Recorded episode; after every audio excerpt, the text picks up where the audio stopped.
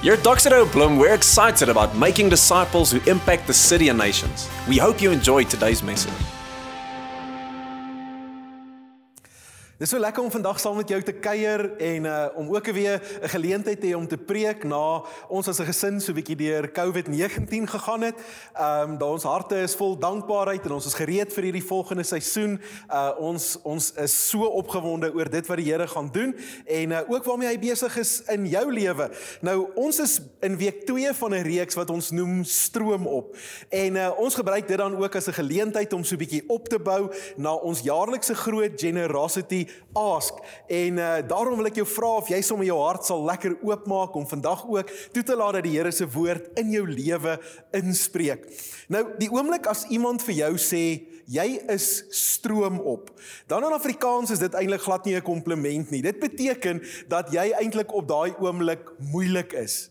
Maar die waarheid in terme van om 'n Jesus volgeling te wees en deel te wees van sy koninkryk is dat stroom op eintlik ons aard is. Dis wie ons is. So in die positiewe betekenis van stroom op is dit letterlik soos wat Abel verlede week vir ons verduidelik het. Uh, dit beteken om teen die vloei te beweeg. En hy die goeie voorbeeld gebruik van die salmvisse en hoe hulle werk. Dit beteken om in die teenoorgestelde rigting te beweeg en dit beteken om anders te wees.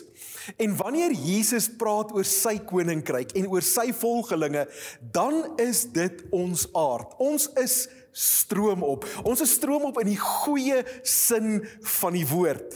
Nou wanneer Paulus skryf vir die gemeente in Tessalonika, dan celebrate hy hulle andersheid. Hy celebrate dat daar by hulle 'n effort was, dat daar 'n harde werk was in 'n bepaalde rigting wat natuurlik in die wêreldse terme dan nou heeltemal stroom op was. So luister, wat skryf Paulus in 1 Tessalonisense 1 vers 2 en 3.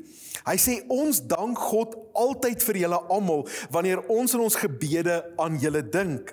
Sonder opbrou ophou uh, bring ons dit dan voor God die Vader in herinnering. En hoor dan wat sê hy? Die werk van julle geloof, die inspanning van julle liefde en die volharding van julle hoop op ons Here Jesus Christus. Nou hierdie drie woordjies geloof, hoop en liefde is sulke bekende Christen woorde. En baie keer sit ons dit op in ons huis en dis 'n pragtige ou prentjie daar by jou braaiplek of ergens in die huis, drie mooi woorde en uh maar die realiteit is dat hierdie woorde in die konteks wat Paulus hier skryf, drie letterlik dryfkragte in hierdie gemeente in Tessalonika was. Ehm um, dis die goed wat Paulus celebrate om te sê, ouens, julle is besig met die hart van die koninkryk van God. En hy sê dat geloof hoop en liefde hierdie dryfkrag is. Nou natuurlik as ons hierna kyk dan verstaan ons dat geloof, hoop en liefde eintlik verskriklike groot swaar teologiese terme is, want in God se plan op aarde spreek hierdie drie woorde drie van die grootste uitdagings van menswees aan. Wanneer ons praat oor geloof, dan besef ons dat geloof spreek verlorenheid aan. Dit spreek die toestand van die mens as gevolg van die sondeval aan. Dit spreek die die skeiding tussen God en mens in verhouding, spreek geloof aan. Wanneer ons praat oor liefde, dan besef ons dat dat liefde spreek die pyn, die die toestand van stikkend wees, die letsels van mens wees kom spreek liefde aan. En wanneer ons praat oor hoop, dan besef ons dat hoop spreek die gebrokenheid van hierdie wêreld aan. En Paulus sê, gemeente, julle doen goed want julle fokus op geloof, op hoop en op liefde. Nou vandag gaan ons 'n bietjie stil staan by by geloof. Geloof wat wat dan nou verlorenheid aanspreek. En hoe speel dit in op ons lewens as Jesus volgelinge? Watse rol speel hierdie werk van geloof dan in ons lewens? Nou die hartseer van die wêreld waarin ons leef is dat baie keer is dit die die gebrokenheid en die stikkend van hierdie wêreld kan gesien word in die waarde van mense. Soms is ek geskok en in in diep geskok soms in myself ook wanneer ek besef hoe ek ander mense behandel of om te sien hoe ander mense behandel word. Dis skrikwekkend om te sien hoe die chaos van rasisme, van die stryd rondom geslag, die ekonomiese klasverskille, armoede, geweld, verwerping en die voorkeur aan my eie, die kragte is wat hierdie wêreld dryf. En is asof in die in die aard van die wêreld mense wat God nie ken nie, die dryf na humanisme om mense belangriker te maak, soms presies die teenoorgestelde regkry.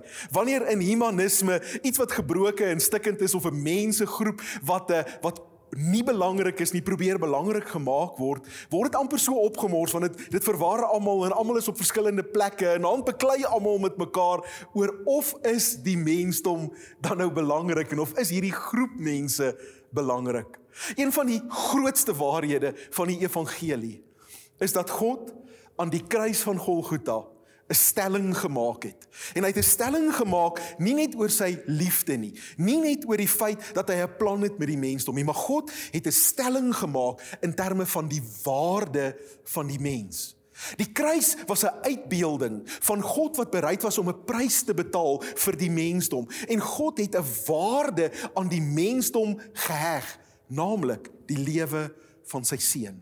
Sien as ek 'n huis besit en ek wil die huis verkoop, dan moet ek 'n prys aan daardie huis sit. En as ek sê ek wil vir my huis 10 miljoen rand hê en 'n ander ou kom en hy sê nee, hierdie huis is nie 10 miljoen rand werd nie. Ek sê jou 1 miljoen rand gee, dan gaan ek geskok wees in die waarde van my eiendom. Maar wat gebeur aan die kruis van Golgotha is dat die mens met 'n oortuiging van sy waarde loop. Dat die mens as gevolg van sonde en Adam en die stryd van menswees met 'n baie lae oortuiging van sy waarde loop en dan daag God op en hy betaal nie 'n winskoop bedrag nie, maar hy betaal die mees uitspattige bedrag om te sê wat die waarde van die mensdom is wanneer hy sy seun, sy geliefde deel van sy godheid gee as 'n losprys vir die mens. En vir die eerste keer is daar 'n waardebepaling. Vir die eerste keer weet ons wat die waarde van die mensdom is. Nou ons kan nie geloof verstaan as ons nie verstaan wat die waarde van die mens is nie. Want sien geloof is God wat na ons toe kom en sê ek het 'n prys vir jou betaal. As jy jou geloof in my sit, dan red ek jou maar jy moet jou eie waarde verstaan.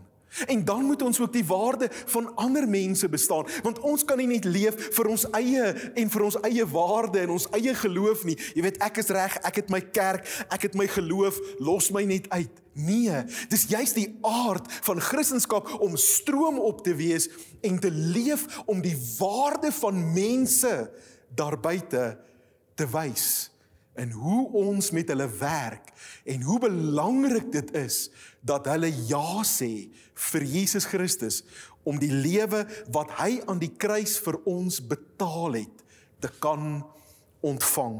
Jy sien geloof kan soms 'n verwarrende woordjie wees want uh, mense sal sê glo jy in Kersvader en dan sal ons sê nee man ek glo nie meer in daai goeters nie ek is nou mos 'n groot mens. En dan gebruik ons sommer daai selfde woord en ons sê glo jy in Jesus? Dis asof ons dan dink maar dis maar net daai ek weet hy is daar. Maar die geloof waarvan ons hier praat is baie meer as dit. Die geloof waarvan waarvan Paulus praat en die dryfkrag vir Jesus volgelinge is nie 'n geloof soos in Kersvader nie, maar dis 'n geloof wat sê ek sit my alles, ek sit alles wat ek het en alles wat ek is, my stikkend, my heel, my potensiaal, ek sit my hele lewe in die hande van Jesus Christus en ek vra hom om my redder te wees maar ook my Here te wees. En die oomblik wanneer ek my geloof in hom gesit het as as Here, dan beteken dit dat wat hy sê vir my die bepalende ding is. Hoe ek my lewe leef, wat vir my belangrik is, wat vir my die die die prioriteite van my lewe is, wie hy sê of wat hy sê belangrik is, word dan die belangrike goed vir my, want ek het my geloof in hom gesit. sien geloof is 'n groot ding. Maar daar's hierdie pragtige storie in die Bybel waar Jesus kom verduidelik en Jesus eintlik so die stroom op aard van wie hy is kom wys. In 'n baie bekende storie in die storie van Saggeus wat ons lees daar in Lukas hoofstuk 19 vers 1 tot 10 en ek gaan hom gou-gou vir ons lees uh, die storie van Jesus en Saggeus daarvan vers 1 af. Wat Afrikaanse vertaling sê Jesus het in Jerigo gekom en was op pad deur die stad. Daar was 'n man met die naam Saggeus 'n hooftollenaar en 'n ryk man. Hy het probeer om Jesus te sien, maar weens die skare kon hy nie omdat hy kort was. Hy hardloop toe vooruit en klim in 'n willevye boom om Jesus te kan sien, want hy sou daar verbygaan. Vers 5. Toe Jesus by die plek kom, kyk hy op en sê vir hom: "Saggeus, klim af, want ek moet vandag na jou huis toe gaan." Hy het toe gou afgeklim en Jesus met blydskap ontvang. Almal wat dit gesien het, het beswaar gemaak en gesê hy gaan by 'n sondige man tuis.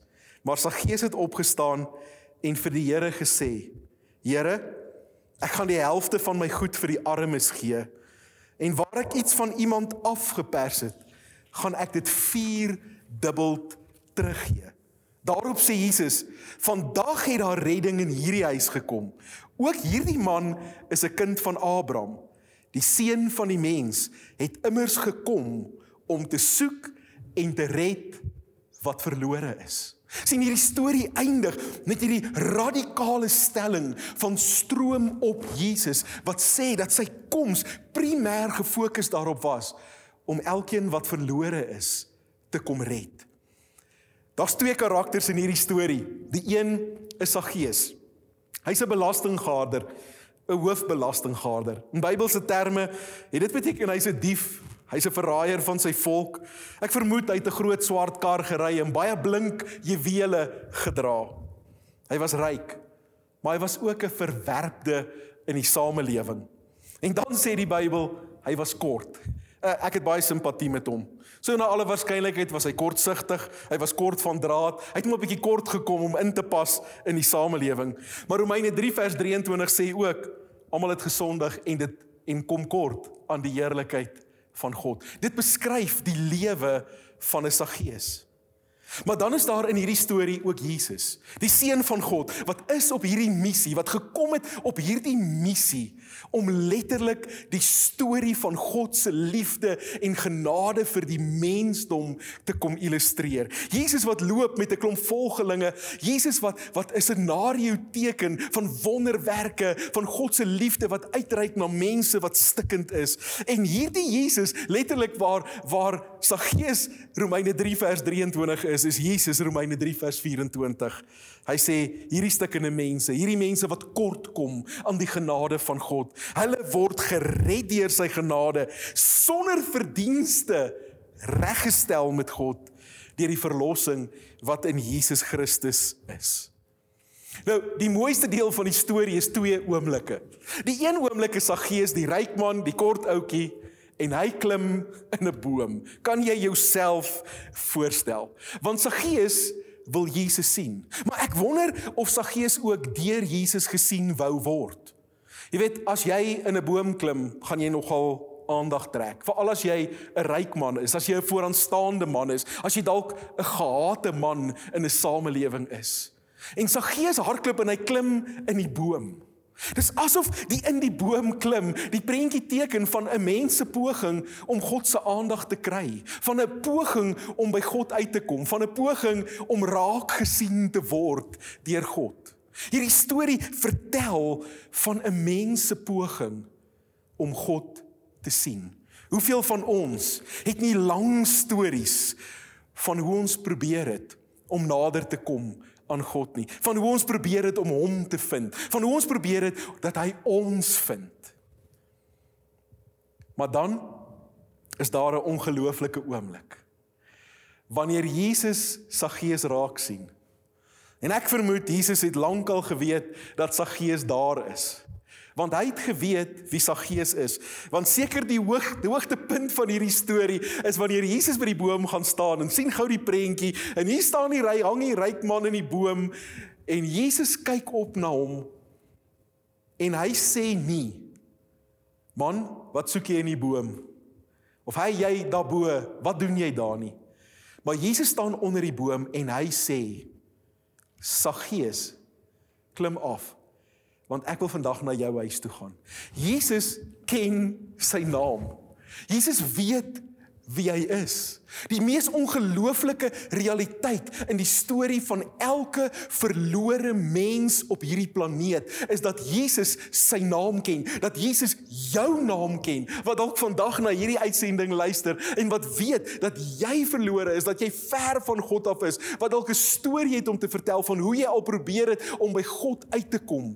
Dis 'n ongelooflike ding wanneer iemand jou naam ken. Wanneer jy in 'n ry staan en iemand belangrik groet en hierdie persoon kom na jou toe en hierdie persoon ken jou en hy sê: "Hallo Dani, ek so bly om jou uiteindelik te ontmoet." Dit is 'n verskriklike gevoel van waarde en Jesus kommunikeer waarde. Sien die storie van die mensdom is een wat probeer om by God uit te kom, wat probeer om God se aandag te kry. En ons moet vandag die vraag vra as ons dan praat oor geloof wat 'n mens red, wat kry God se aandag? Wat maak dat God 'n mens raak sien? Is dit ons ywer? Is dit ons passie? Is dit die feit dat ons so hard werk om God te soek? Nee. Dis nie jou in die boom klim nie sien toe Jesus Saggeus sien, het hy klaar geweet wie hy is. Saggeus sou alles wie hy is wou wegsteek. Saggeus sou nie wou hê Jesus moet weet wie hy is, waar hy bly, wat hy doen, wat hy al alles in sy lewe aangevang het nie. Saggeus sou dit wou wegsteek en net 'n vals beeld voorhou van iemand wat God soek.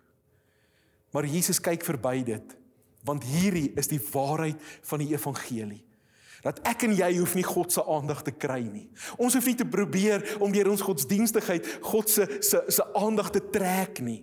Want God se aandag was nog altyd op jou. Lank voor jy hom gesoek het, het hy jou gesoek. Lank voor jy probeer het om hom te vind, was hy al besig om jou na te jaag. Hoor hoe verduidelik Paulus dit in Efesiërs 1 vers 4 as hy sê: "So het hy hoofletter, dis God, nog voordat die wêreld geskep is, ons in Christus uitverkies om heilig en onberispe te wees. In sy liefde het hy ons volgens sy genadige beskikking toe ons ook al daarvoor bestem was om sy kinders te wees sien voor die grondlegging van die wêreld, voor God geskep het, het jy reeds sy aandag gehad. Het elke mens op aarde reeds God se aandag gehad. En daarom is die oomblik wat God sy aandag aan die mensdom gee, die oomblik van die kruis, wanneer sy seun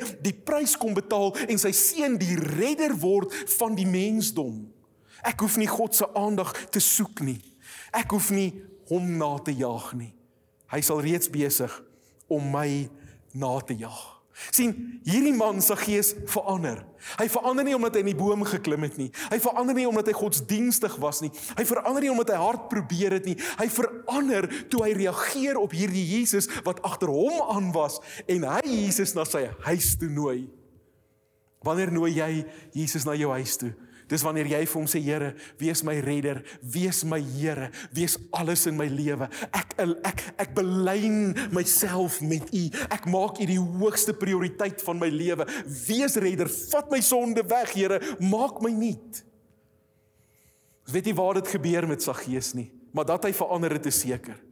Want 'n hooftollenaar, 'n skurk en 'n sakeman wat agter geld aan was, staan die volgende oomblik op tussen 'n klomp gemurmer, murmureer van mense wat kla oor Jesus wat saam met 'n sondaar kuier, wat kuier saam met iemand wat 'n slegte reputasie het en hierdie man staan op en hy sê Here. Dis die eerste en die belangrikste woord. Hy erken Jesus as Here. Was daar 'n preek, was daar 'n uitnodiging, was daar 'n altarkol, was daar 'n sondaarsgebed? Ek twyfel, want 'n man het Jesus gesien en gesien wie hy is en besef God het reeds sy aandag. En hy sê Here. En dan sien jy die vrug van verandering. Hoe hy sê Here, As ek by iemand iets gesteel het, ek gaan dit ek gaan dit vierdubbel teruggee en ek gaan die helfte van wat ek het vir die armes gee. Hierdie man word in een oomblik verander van 'n sondaar wat in 'n boom was na iemand wat op missie saam met Jesus gaan om sy koninkryk uit te brei. Hy gee sy alles vir Jesus. Hy word deel van die missie. Sien as ons sê dat deel van die missie van Doxadeo is om die geloof van mense aan te spreek, om die storie van Jesus se liefde en genade na 'n wêreld te bring, om self die teenwoordigheid van Jesus te verteenwoordig in my werksplek en in my huis en tussen my vriende en familie. Beteken dat ons saam met Jesus op missie gaan om die geloofstoestand van mense aan te spreek in hierdie wêreld. Dis deel van ons dryfkrag. Dis waarom ons kerk het. Dis waarom ons hierdie uitsending het. Dis waarom ons by mekaar kom. Dis hoekom ons community groepe het. Dis hoekom ons 'n kinderbediening het. Is omdat ons glo dat mense wat hulle geloof in Jesus Christus sit, verander vir ewig.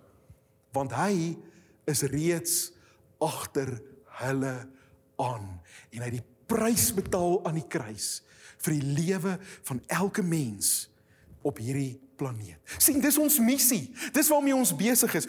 Wanneer ons praat oor ons generosity fund, is dit die rede hoekom ons 'n kinderhuis het, want daar is mense. Dis die rede rede hoekom ons uitreik na skole, want daar is mense. Dis hoekom ons 'n pop-up het, want daar is mense. Dis hoekom ons uitreik na nasies, want daar is mense. Dis hoekom ons vir mense kos gee, want dit gaan oor die mense. Dis hoekom ons street store het. Dis hoekom ons Alpha het. Dis hoekom ons projekte in hierdie stad het, want die mense van hierdie stad is het God se aandag getrek lank voor die skepping en hulle is die fokus van sy liefde.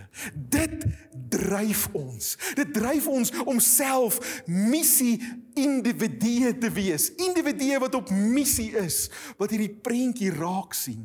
Dit dryf ons om 'n kerk te wees wat missional is. Ons bestaan hiervoor dat mense gered sal word En ons wil hande vat met elke ander lewegewende kerk en organisasie in hierdie stad om saam 'n ekosisteem te skep in die stad van Bloemfontein waarbinne mense kan ontdek dat God se liefde reeds beskikbaar is om hulle lewens te verander. Al wat nodig is is dat mense hulle geloof in Jesus sal sit En dan sal hy die werk van redding doen. Hy sal lewens verander. Hy sal mense nuut maak. Maar ons kan nie terughou op hierdie missie nie. sien daai drie woordjies geloof, hoop en liefde, pragtig. Daar hang hulle by my braaiplek. Dit lyk so Christelik. Maar kom ek sê vir jou dat hierdie drie woorde die primêre dryfkrag is wat mense wat Jesus volg se lewe vorm. Dit bepaal hoe ons dink, dit bepaal hoe ons leef, dit bepaal hoe ons hierdie wêreld benader, dit bepaal hoe ons dink oor ons finansies, dit bepaal hoe ons dink oor ons tyd, dit bepaal hoe ons dink oor ons potensiaal en ons talente, dit bepaal hoe ons oor alles dink, want hierdie missie is die belangrikste dat mense sal weet dat Jesus het 'n prys vir hulle betaal. En so eenvoudig as om jou geloof in hom te sit. Om te sê Here, hier is alles wat ek is, wat ek het. Red my, maak my nuut. Is een van die grootste dryfkragte wat ons lewe vorm. Somstyds is dit nodig om 'n oomblik stil te staan jouself die vraag af te vra tot watter mate is hierdie jou missie.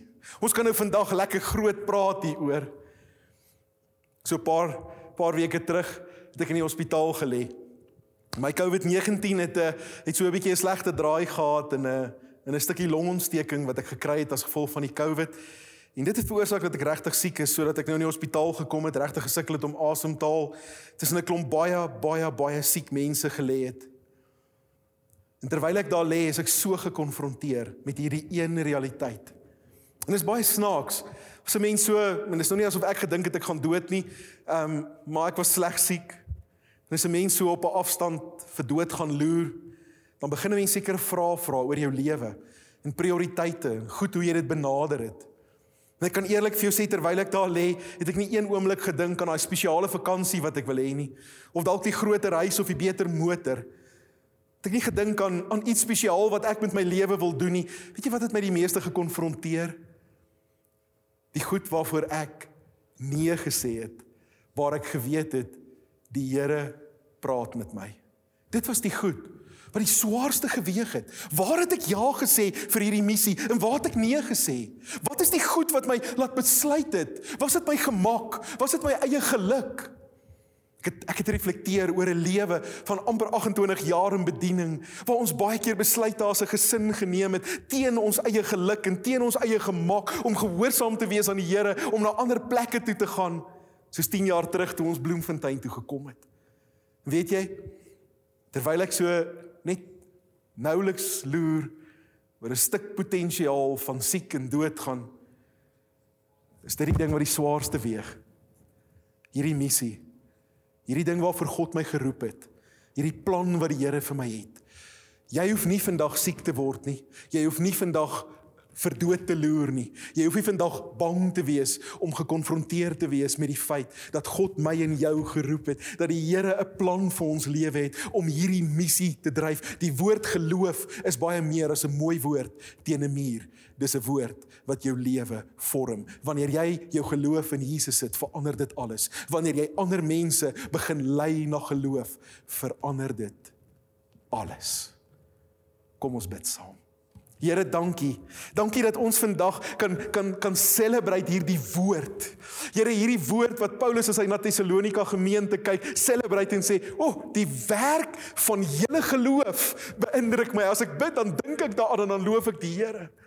Here mag dit waar wees oor ons lewe ook. Mag dit waar wees oor Doxadeo Bloemfontein. Mag dit waar wees oor ons gesinne. Mag dit waar wees oor ons prioriteite. Mag dit waar wees oor ons finansies. Mag dit waar wees oor die manier wat ons die lewe benader. Geloof is nie 'n mooi woordjie teen 'n muur nie. Dis 'n kragtige God woord wat ons lewens vorm. Help ons om dit opnuut te ontdek. Ek bid dit in Jesus naam. Amen. Thanks for listening to this week's message. Make sure that you get connected to this family on mission by joining us at one of our Sunday services.